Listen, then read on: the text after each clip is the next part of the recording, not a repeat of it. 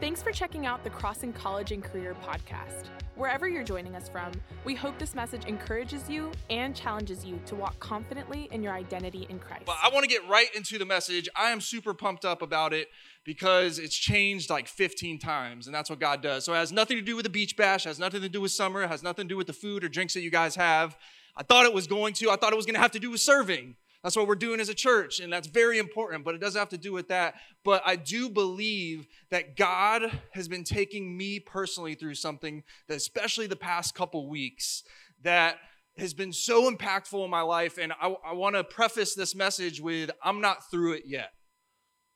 This is something I am actually still walking through, but I think God wanted me to share it with you because He's allowed me to pinpoint some areas in my life where I think I've fallen short I've been a little selfish, and I'm not calling you out. I can let once you hear the message, you can see for yourself where you're at. But the point of the message is for us to gauge, man, where am I in my relationship with God? Like, where exactly am I sitting? Am I doing all I can? Am I doing all He's asked me to do? And like Nick said, am I in the will of God? And that is, these are multiple questions that I've been asking myself, especially over the past couple weeks. So as we go into the message, I really just want you to sit in a position of really receptiveness and submission to say, okay, God, where am I? Where am I? And I think it's really going to change your life around for the better. And I love that we were, when they were up here worshiping, um, they were saying, let it rain, let it rain. I mean, over and over again. God showed me, and I don't get visions or pictures in my head ever, but I got a picture of my backyard and rain. And there, there's an area in my backyard to where when it rains a lot, and that happens in Florida, it's about to start happening, but the rain just piles up to a point where I literally think my house is gonna flood. And it's like piling up. And this happens, I know, in a lot of places. And so I was thinking, I was like, all right, God, what does that mean? And every time we sing, you know, let it rain, uh, you know, from heaven, that's all good and well. But what are we doing with the rain? God was asking me. Are we, uh, the rain is supposed to you know, fertilize and make things grow, and it's supposed to be a healthy thing. But when you're not doing anything with it, it piles up, and rain can be tumultuous and can turn into flooding, and there can be a lot of chaos that comes after it, right? So, what are we doing with what God is dropping down from heaven? Are we keeping it for ourselves, or are we pushing it out to others? Are we teaching God what He's teaching? Are we teaching others what God is teaching us? And I think it's the perfect, I had no opening, so thank you, God, that that happened. But we're going to be talking about making disciples. And you're, uh, uh, what I want to do is I want to walk through kind of a framework of how Jesus did that, and you'll see how he makes them. But what, the question I want you guys to ask yourself is, where do I fit in this picture? Because we're going to be talking. I believe there's a couple of different types of disciples, and so I'm going to show you what Scripture says about it. But I want you, you to ask yourself the question of, man, where do I sit as these disciples? Where am I at? Does that sound good? Okay, Father, please give me clarity of mind and help me Speak to your people. God, you've got a word, and I pray for hearts to be opened right now. I pray for a receptiveness. I pray for a motivation, a desire for every single person in here to ha- want something new from you, God. Allow us to strip ourselves of what we may have brought in here, God. Allow us to have a real receptiveness, no matter how uncomfortable, no matter how weird, God. I pray we have a receptiveness to your word. I thank you for the power it holds. I thank you for the truth it holds. And I pray we receive it in a way that changes us from the inside out. I pray this in Jesus' name. So, making disciples, right? Great Commission, Matthew 28, 19 through 20. Therefore, go and make disciples of all nations, baptizing them in the name of the Father, the Son, and the Holy Spirit, teaching them to obey everything I have commanded you. Surely I'm with you always to the very end of age. So, first question is what is a disciple? In lamest terms, a disciple is just a student, but I want to take it a little bit further. I believe a disciple is a student who disciplines themselves in the teachings and practices of somebody they trust. There's a couple big points in that, one of them really being trust. You see, we can't really call ourselves a disciple of take Jesus or anything if there's no trust with that person. People can teach us things, we can learn from them, it reminds me of like, you know, does anybody have like the crazy drunk uncle, the weird guy? who family gatherings, like he knows a lot of stuff, but you're like, there's something a little off. I don't know if I'll trust you, but I'll take some things from you. I'll listen to you. I'll learn from you every once in a while. I just don't know if I'll trust you, you know? So trust, I believe, is a huge key right here. So there's trust, and then the second part here is the discipline. So yes, we glean wisdom, you know, from people that we're with, um, but a true disciple, I believe, disciplines themselves into whatever the teachings and practices of are the person that they say they're a disciple of. So we got that, right? So that's what a disciple is, but what does a disciple do? There's three things really quick. One, a disciple listens to Jesus. So we're going to move into Christian discipleship. A, a, a, disciple listens to Jesus. No one can say they're a disciple of anybody unless they listen. It's the hanging on every single word that Jesus says. You know what I'm saying? Like, it's like the bread when you're hungry, you know, the water when you're thirsty. We can't be a disciple unless we're first listening. So that's number one. Number two is a disciple learns from Jesus. So listening is fantastic, but we have to be willing to learn. When, when Jesus calls in Matthew 11, 29, he says, Take my yoke upon you, learn from me, for I am gentle, humble in heart, and you will find rest for your souls. Learn from me.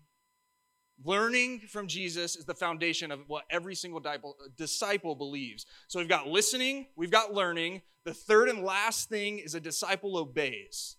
So listening, learning, obeying.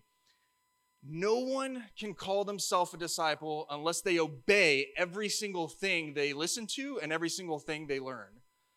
Putting Jesus' teachings into practice is the actual fruit of real discipleship. So we've got what? Listen, learn, obey. So it may seem obvious, but a disciple has to do all three of these things. All three of them. The reason I point that out is because there are a ton of people, I believe, and I think we can all see sometimes, who maybe just do one or maybe do two. There's people who call themselves disciples. There's people who call themselves Christians. There's people who call themselves followers of Jesus. But are they listening as well as learning, as well as obeying, right? I think we've all seen examples of that maybe not happening. They're trying to be somebody that they're not. They're trying to sell themselves as something that they aren't. It's like I was in high school probably a lot longer ago than you guys, but in high school, even college, I've got these friends. I know you probably still have them too. Everybody's an entrepreneur right now, right? Who has the friend that like has an entrepreneur like in their Instagram bio? Do people agree with that? I don't know how they became an entrepreneur. Like I've known them for a while. They don't seem that way, but they've got like, you know, the plane emoji in their Instagram bio because, you know, they're not catching feelings, they're catching flights. That's their thing. You know, it's like, dude, you've been to Iowa twice to see your family. You've never been on a plane to see for no business of any sort. You never have. But it's like, what are they talking about? They're an entrepreneur. They, you know, post Gary Vee videos all day. They post their, you know, wake up at 4 a.m., Mark Wahlberg's workout routine. You know, you got to journal, hustle, be your own boss, early bird gets the worm, you know, monetize, all these words they start using. And it's like, Eric, like you sell Herbalife. like, you're not going to make it on Shark Tank selling Herbalife. Are you really an entrepreneur? You're selling me a bag of goods and everything on the outside looks great. Like, yeah, you're doing the things that maybe other entrepreneurs do, but is that really who you are? And so, what I want to get into is the three different types of followers here that Jesus really had. And the word follow, especially in the Gospels, it's used a lot, but there's three types that Jesus distinguished. And number one was large crowds who were interested in listening to him. These are people, it says a lot of times there's a large crowd who followed him. These people wanted to be healed, right? And then number two, some of these individuals, Jesus actually invited to follow him. So it was a little bit more in depth. They, they actually started to learn a couple things from Jesus. They weren't just listening. And then the third, the last ones, these are the people who followed Jesus, who he empowered to go and preach the gospel. He gave them his authority. And so we see the distinction here, and we're going to go back to what I talked about previously. Throughout his ministry, he's breaking them down into listeners, the big crowds who followed, the learners, the people who listened and took the actual steps to learn on a more consistent basis. And then we have the goers. So we're going to call these people the goers, the obedient ones. These are the people who took listening, they took learning, and they did something about it. They became true, devout followers of Jesus, true disciples. And I think the funny thing was about Jesus that I see is he was never really focused on a big crowd. And I say that's interesting because the Bible is chock full of him saying, like, all these thousands of people followed him all the time. And he cared about those people. It talks about how many of them he healed. But he wasn't really concerned about them. And I believe we can learn something from Jesus in that aspect. And it's that when he says go and make disciples, right? We're, we're all interested in a crowd, especially if you're, a, you know, a pastor or um, someone who speaks to people. Like, yeah, a crowd just feels better, right? It seems like the right thing to do. You want more people. But when Jesus is talking about a crowd, like I said, he's not really that concerned. And I think what he's saying to us is man, it's great to have that ambition to go to the ends of, ends of the earth, go to different countries, preach on big stages, do all these things. In and of themselves, they're not bad. But Jesus is telling us, like, I've given you a circle of influence to go after first. And I think a lot of the times we look past that because it's it's difficult to talk about Jesus and maybe look foolish in front of our friends, but it's a little easier when it's a stranger. Because you know those people may judge you. And so Jesus is saying, man, that's great that you have this ambition to go out into the world. That's awesome. But what have you done with what I've given you already? Are you stewarding those people well? Are you giving them that Jesus so I can expand your territory? I think there's something to learn from Jesus when it comes to crowds. And it's funny, like, you know, even the man um, with leprosy that Jesus healed, he was like, hey, make sure you don't tell anybody about this. It's like, why would you not want people to know? It's almost like he's minimizing the crowd that he could attract. But Jesus did this because his true mission here was to multiply real disciples. And we're going to go through four different phases of how Jesus did that. And basically, what they are is first, Jesus starts, obviously, with his ministry when he begins. There's like no followers. But we'll see this trajectory as it goes up and goes up and goes up, and then it'll go down. It'll go up and go up and go up and go down. And we're going to follow that. And the other thing is so it goes Jesus attracts listeners first, and then he calls learners from the listeners, and then he sends goers from the learners. So we're still following that model there. So let's look at Jesus' ministry, how it begins. We're going to go through Luke and we're going to see exactly how he did this. So basically, Jesus, he was baptized by John. He went into the wilderness for 40 days. He fasted. He was tempted by the devil. Um, and we pick up in Luke 4 14 through 15.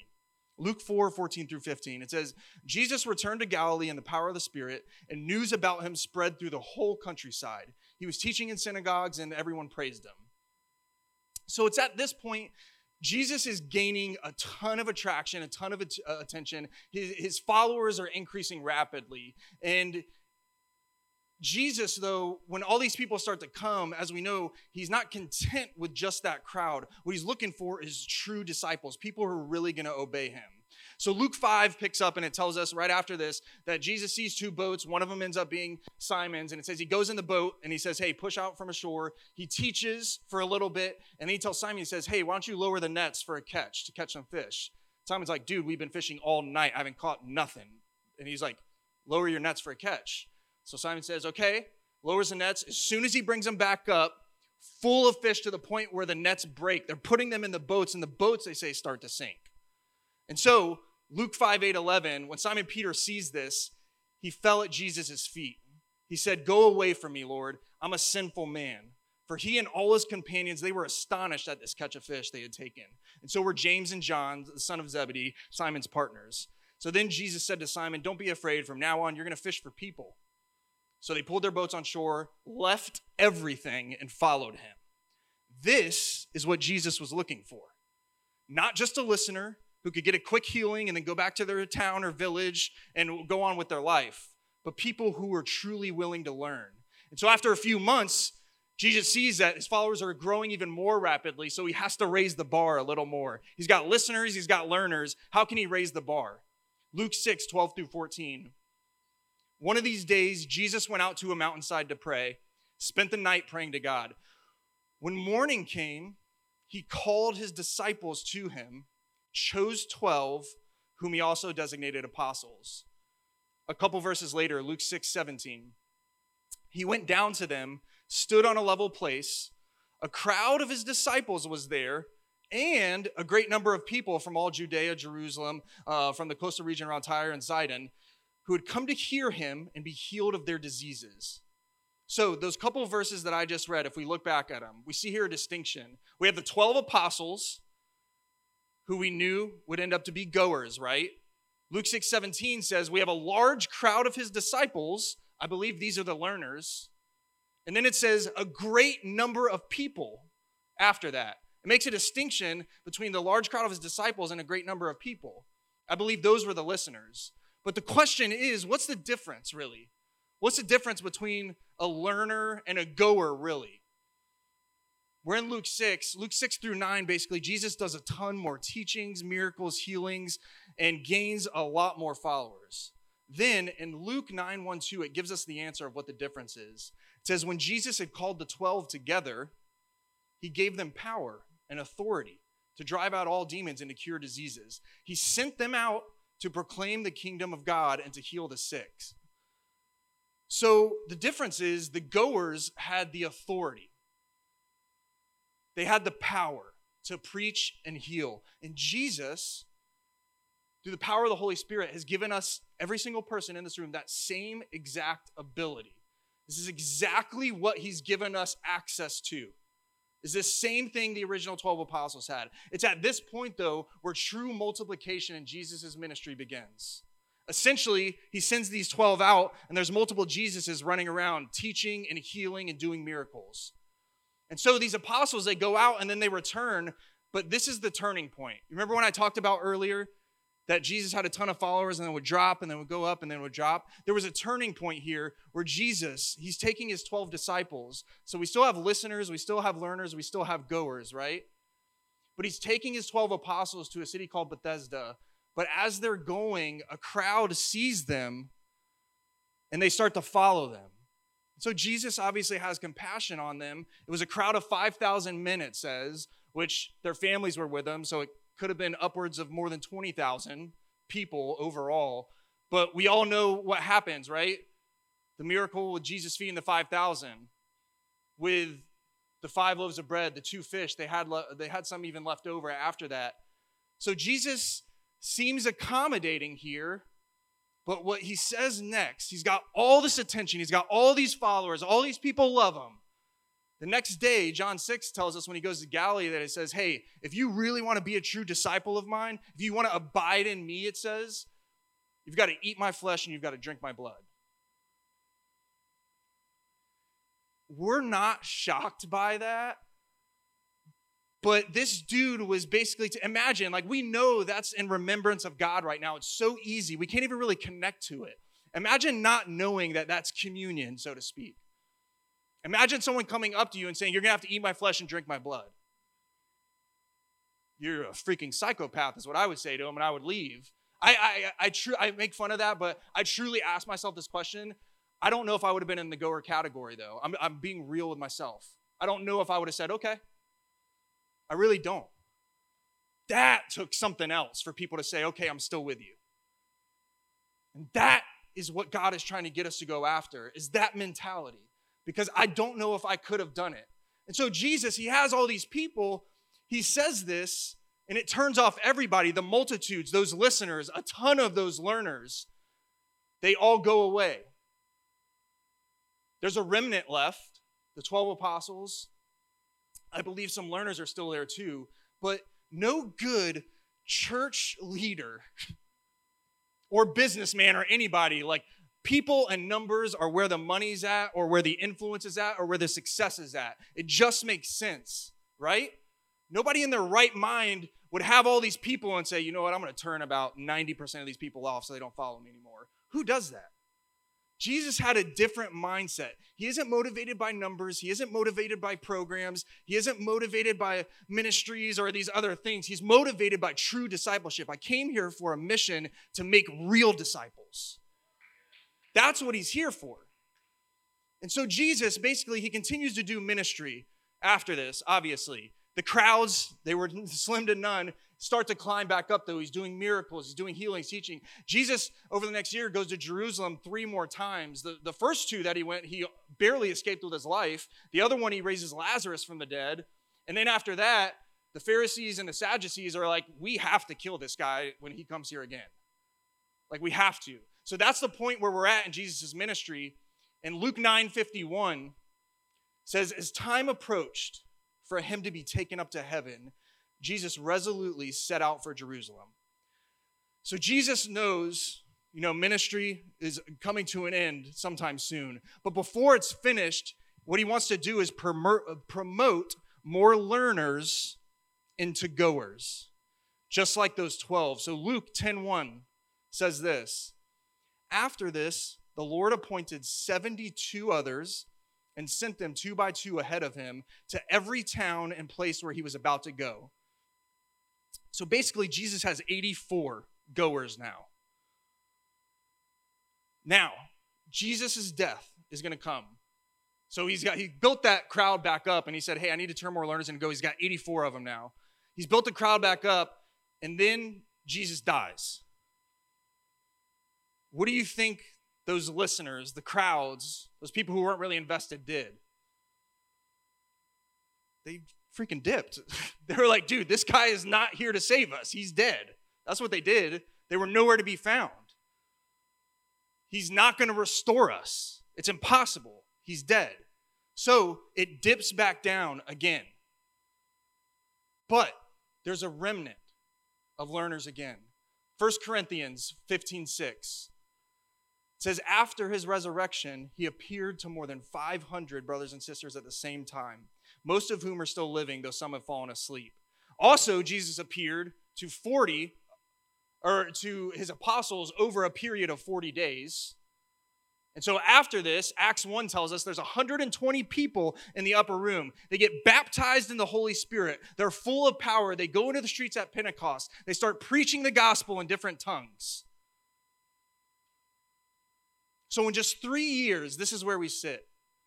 Jesus' true followers, his goers, went from zero to 12, from 12 to 84, and then after his resurrection, he had 120 of them. These 120, filled with the power of the Holy Spirit, had such dramatic results that they brought, after Jesus' death, from zero almost to tens of thousands of people coming after them. It talks about in Acts 2:41 it says those who accepted his message were baptized about 3000 were added in just one day. So what can we learn from Jesus? We're at the end of this ministry now and this is the application part of man what can we learn from this?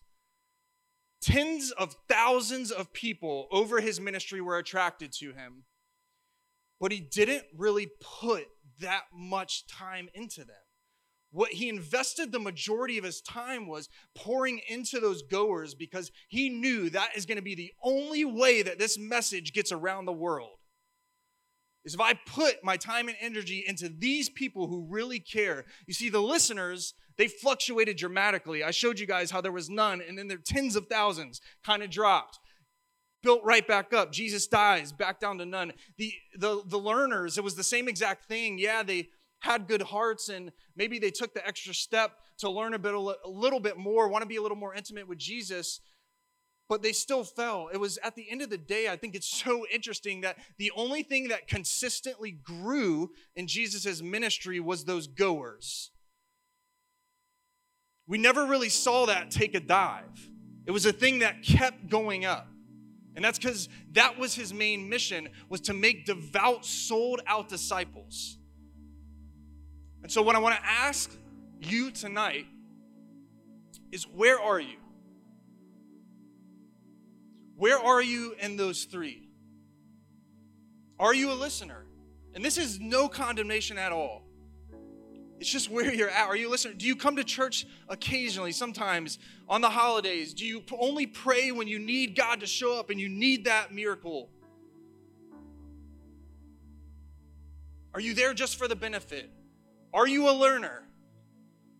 Are you in that second spot to where yeah, you're a disciple. Yeah, you you know, you come to church regularly You, you probably even serve. Maybe you're in a life group.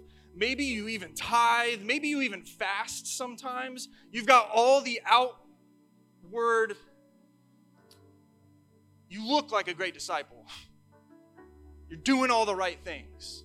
You are. But at the end of the day, when it comes to the obedience part of what true goers do, when it's uncomfortable and it doesn't make sense, and those times where you say there's no way that this could be God, but in your heart you kind of know it's God, but then you make excuses like, ah, I don't really know. In those times, do you just kind of coast and you push God to the side? You still do the outward disciplines. You're still going to church. You're still maybe fasting. You're still maybe praying, reading your Bible every day, leading a life group. But when it comes to obedience about the things that you don't agree with, you kind of stop right there. And I want to stop right there because that is what God convicted me of, of where I've been. There are certain areas in my life that I say, nope, nope, not that one. I'm in that spot where when he tells me to do something like eat my flesh and drink my blood, I'm like, nope, not that one. I'm still going to do all this other stuff though. Don't worry, God. But I'm not willing to be completely sold out to where I say, dude, this makes no sense. What are you even saying? This is ludicrous. God's, you know it's Him, but you say, I just can't give it up. I can't do that. And I say that and I preface this message with, man, I'm not preaching from a stage at you, I am with you. I really am. And I'm not even through it. But God has so convicted me, and I believe this is a call tonight to those believers who have been a, a, a, child of God, a follower, disciple, whatever you want to call yourself, but for so long, but you're not willing to give him those things that make you uncomfortable so you can take the next step at cultivating relationship with him so he can turn you into a, two, a true goer and say, Go out, I trust you now because you've given me everything. And that's the spot that I'm at, and I'm still wrestling with God. I'm not through it, but I'm here to tell you there is a way. I may not be across the finish line, but I know who to go to to get there. And that's what I'm pushing you towards tonight. Because God has given each and every single one of us a call in our lives to be goers. And this is what the goer is. You not only listen to God, but you have an outright devotion for Him. You have given up every single part of your will, emotions, intellect, your future plans, everything to Him. There's nothing else that matters. It's like in John 6, when he says, Eat my flesh, drink my blood, everybody leaves. Jesus looks at the apostles. He says, Are you going to leave me too? And Peter says, Where else do we have to go? You have the words of eternal life. That is what he is looking for. You know, are you are we sold out to be goers? And I'm not I said this before, I'm not talking about you don't have to go on a mission trip. That's awesome. Like go do it if God's calling you to go preach on a big stage, go do all these things like out in the world. I'm talking about as you go. As you go in your job, wherever you work, at you know Cold Stone Creamery, Creamery, if you're a student, you know, if you're a sales guy, if you're whatever, as you go, be a real disciple. Be something that people can look at and be like, dude, that is weird and different, but I kind of want it, but I, I don't. Like, have people look at you weird. If they're not, then you're just meshing in with them. Like, we've got no place doing that. I'm talking about as you go, be who God has called you to be. Have an outright devotion. Sell yourself out for Him. Jesus was not in the business of just making mere converts. He wants people who are truly dedicated to Him. Every single thing He says, every single, He wants you to listen he, he wants you to learn, but the most important thing is when those two come together, it, it's obedience. That's what takes us to the next level. And I believe that God, I know He is doing something in Tampa Bay with this, these people. I'm talking not just, I'm talking down to middle school. I believe like middle school, high school, young adult, like 12 to 13 to 30 ish year olds. That God is trying to flip this region upside down. He, we've seen signs of it. We've seen little tidbits of it. We've seen, you know, the breadcrumbs, and we're kind of following along a, a little. I believe he does, but in order for us to take hold of something of that magnitude, you've got to be sold out. God wants it. How bad do you want it? He wants it more than you want it, even if you think you want it.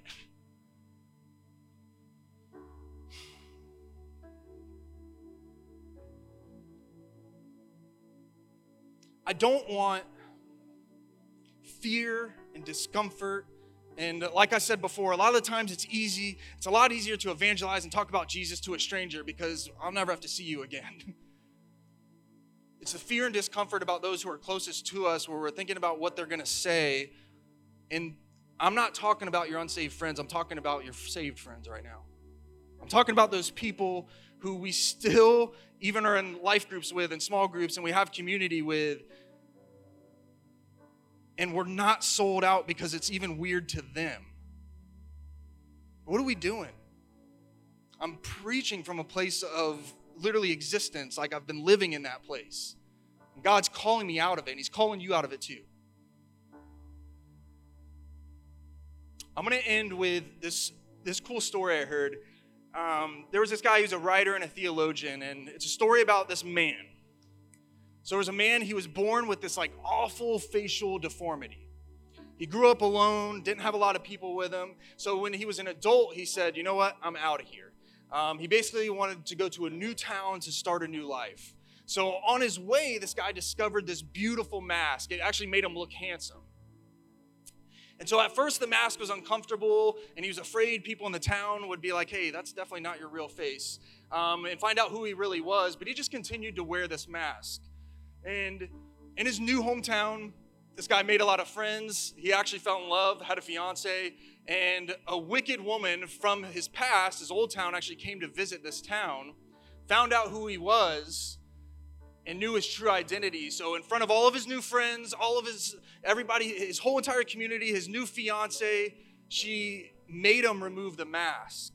And so, this guy removes the mask, and his face was handsome. His deformity was gone.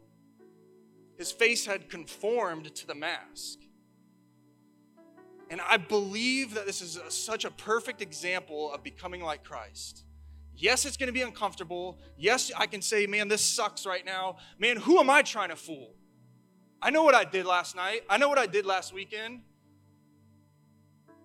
I know what I'm thinking about on the daily. I know how I treat my parents. Who am I who am I kidding? I can't kid them. I can't kid myself. Put on Jesus every single day. The more consistency you have with that, the more you're going to look like him. Let's get over ourselves. Let's let the pride go. And I feel like that was such a I, pride. Oh God, I deal with it a lot. I think the more, um, just even like standing on a stage, it comes from the enemy a lot. This is not a big deal. It's not. I'm talking with you guys, I'm not talking at you. I'm in this, but pride can make you say, man, you can't admit that. Don't even think about it. What are they going to think of you? I'm talking to you guys with your friends. Like, what are they going to think of you? What are they going to think of me? I can't do this. But God has called each and every single one of us to be goers, just like these 12 apostles. He's looking for us to be truly sold out and devout to him. And that is my message to you tonight is I believe that God wants to release something inside of you to where you have such a turnaround and such a new motivation and desire to give everything up to him that people aren't going to not be able to notice. And that is what is going to bring the revival to this region. Is not them seeing something that looks a little bit different, something that it's them seeing something that looks completely different, and it's Jesus. We have to put him on. And that's my only message. Let's start putting him on every day. Let's be consistent. Let's ask God right now, if everyone can stand, I want you guys to start asking God right now. And I want uh, prayer partners, if you guys can come to the front. Interns, if you guys can come to the front. God wants to set you free from the pride, the shame, the condemnation, the guilt, every single thing that has been trapping you and holding you in a literal jail cell. And I, I want to repeat it again. This is for believers who've been here a long time. Do not let pride keep you in your seat.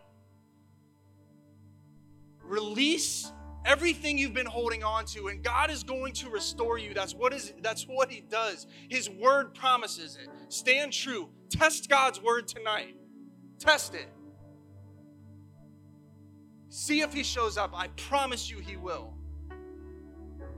so father right now i pray in the name of jesus for a boldness for your people right now, God, for them to release whatever it is that they've been holding on to, anything that is impeding someone from becoming a true devout follower of you, a goer, obedience, God, whatever is in the way, God, allow them to release it tonight. I pray for that boldness, and if it's hiding right now, I pray for an illumination, a light to be shown on it, God.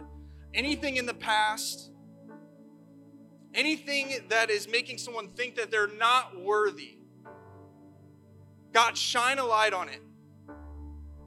And I pray for complete healing and complete restoration and a complete 180 for your people tonight to go out and be actual goers, obedient to everything you say. And we pray this in Jesus' name. Amen. If you enjoyed this podcast, be sure to check out the Crossing Church Message podcast with Pastor Greg Dumas. Once again, thank you so much for listening.